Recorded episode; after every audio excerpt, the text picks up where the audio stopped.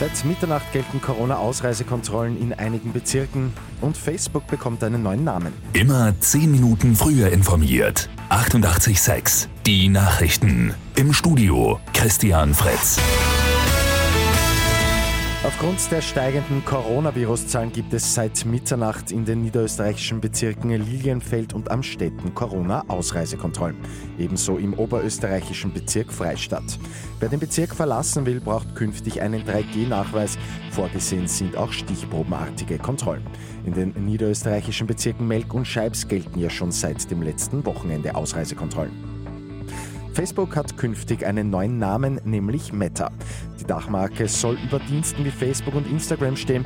Der neue Konzernname soll den Fokus auf die geplante digitale Welt Metaverse lenken. Metaverse soll künftig physische und virtuelle Elemente vereinen. Die vollständige Umstellung wird laut Konzern aber einige Jahre dauern. Favoritensiege am Abend im Achtelfinale im Fußball ÖFB Cup. Rapid Wien gewinnt in Amstetten 3 zu 0 und steht im Viertelfinale. Dort ist auch der Lask nach einem 2 zu 1 gegen die WSG Tirol. Und WissenschaftlerInnen der Uni Wien wollen die biologische Vielfalt auf den Wiener Friedhöfen erfassen. Die gute Nachricht zum Schluss. Bei dem neuen Projekt ist Mitarbeit aus der Bevölkerung gefragt. Interessierte können Fotos oder Berichte von Tiersichtungen melden. Der Friedhof ist ja der Lebensraum etwa für Füchse, Rehe oder auch für viele Vogelarten.